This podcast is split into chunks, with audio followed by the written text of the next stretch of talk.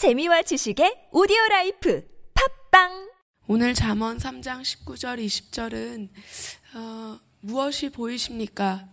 이 말씀에서 창세기 1장을 볼 수 있습니다. 창조 전에 혼돈하고 공허했던 땅, 그리고 깊은 흑암 중에 하나님의 영 외에는 아무도 없었던 바로 그 땅. 그 가운데 물을 놓으시고 물 가운데 궁창을 만드시고 하늘 위의 물과 땅 땅의 물로 나뉘게 하신 뒤에 천하에 있던 물이 다 몰아 뭐, 뭐, 한 곳으로 모여서 또 땅이 드러나게 하시고 그 모든 창세기 1장에서 창조 이야기를 오늘 이 잠언 3장 19절과 20절에서 볼 수 있습니다. 그 창조 때의 모든 시작을 그리고 말씀으로 그 권능으로 하나님이 말씀하실 때 이 모든 세상의 형질이 이 역사가 질서가 지어졌던 그 장면을 연상케 하시는 것이 바로 오늘 본문입니다. 하나님 이렇게 말씀하십니다. 지으신 모든 것을 보신 후에 보시기에 심히 좋았더라.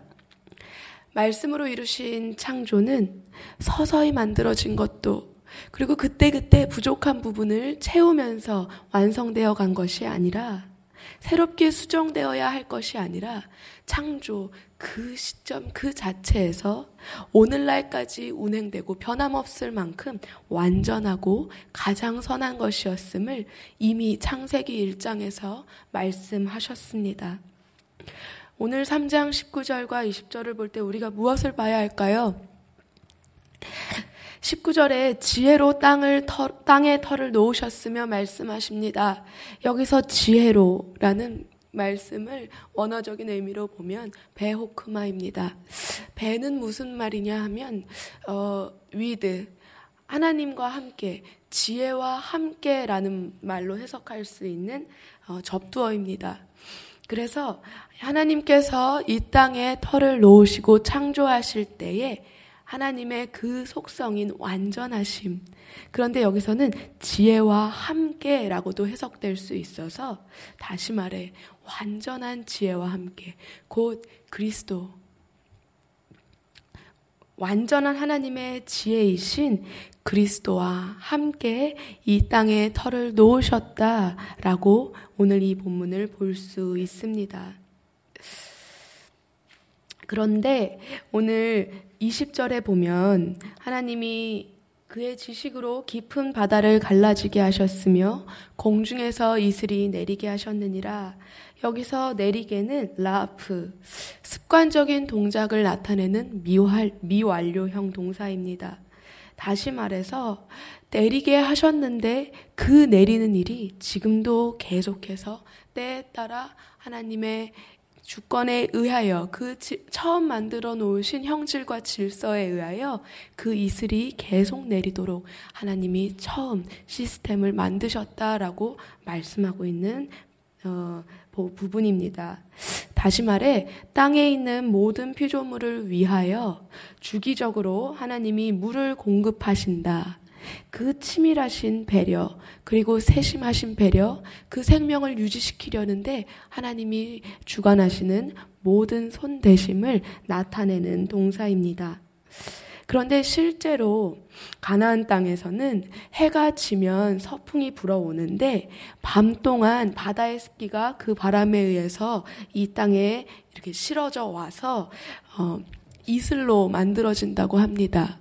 출애굽기 16장에 보면 아침이 아침에 이슬에 이슬이 진 사면에 그 마른 후에 만나가 있었다라는 본문을 출애굽기 16장에서 찾을 수 있습니다.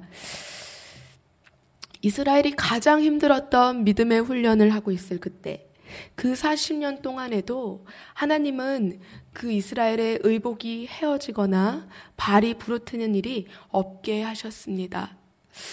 그 땅에서 하나님은 계속해서 만나를 주셨고 다시 말해 하나 그 먹는 것에서부터 하나님의 말씀을 의지하고 하나님의 주권과 섭리 안에 거하, 거하는 훈련을 하나님은 그 이스라엘 백성에게 시키셨습니다.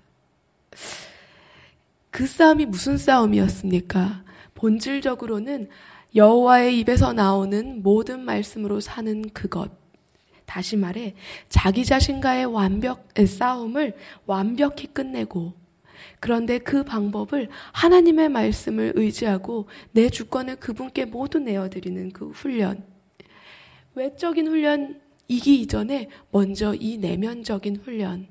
내 자아를 하나님의 말씀에 맡길 수 있는 그 훈련. 그 훈련을 시키는 중에 그 중에서도 하나님은 말씀으로 일하셨음을 출애굽기를 통해서도 확인할 수 있었습니다. 하나님의 창조는 완전한 것이었습니다.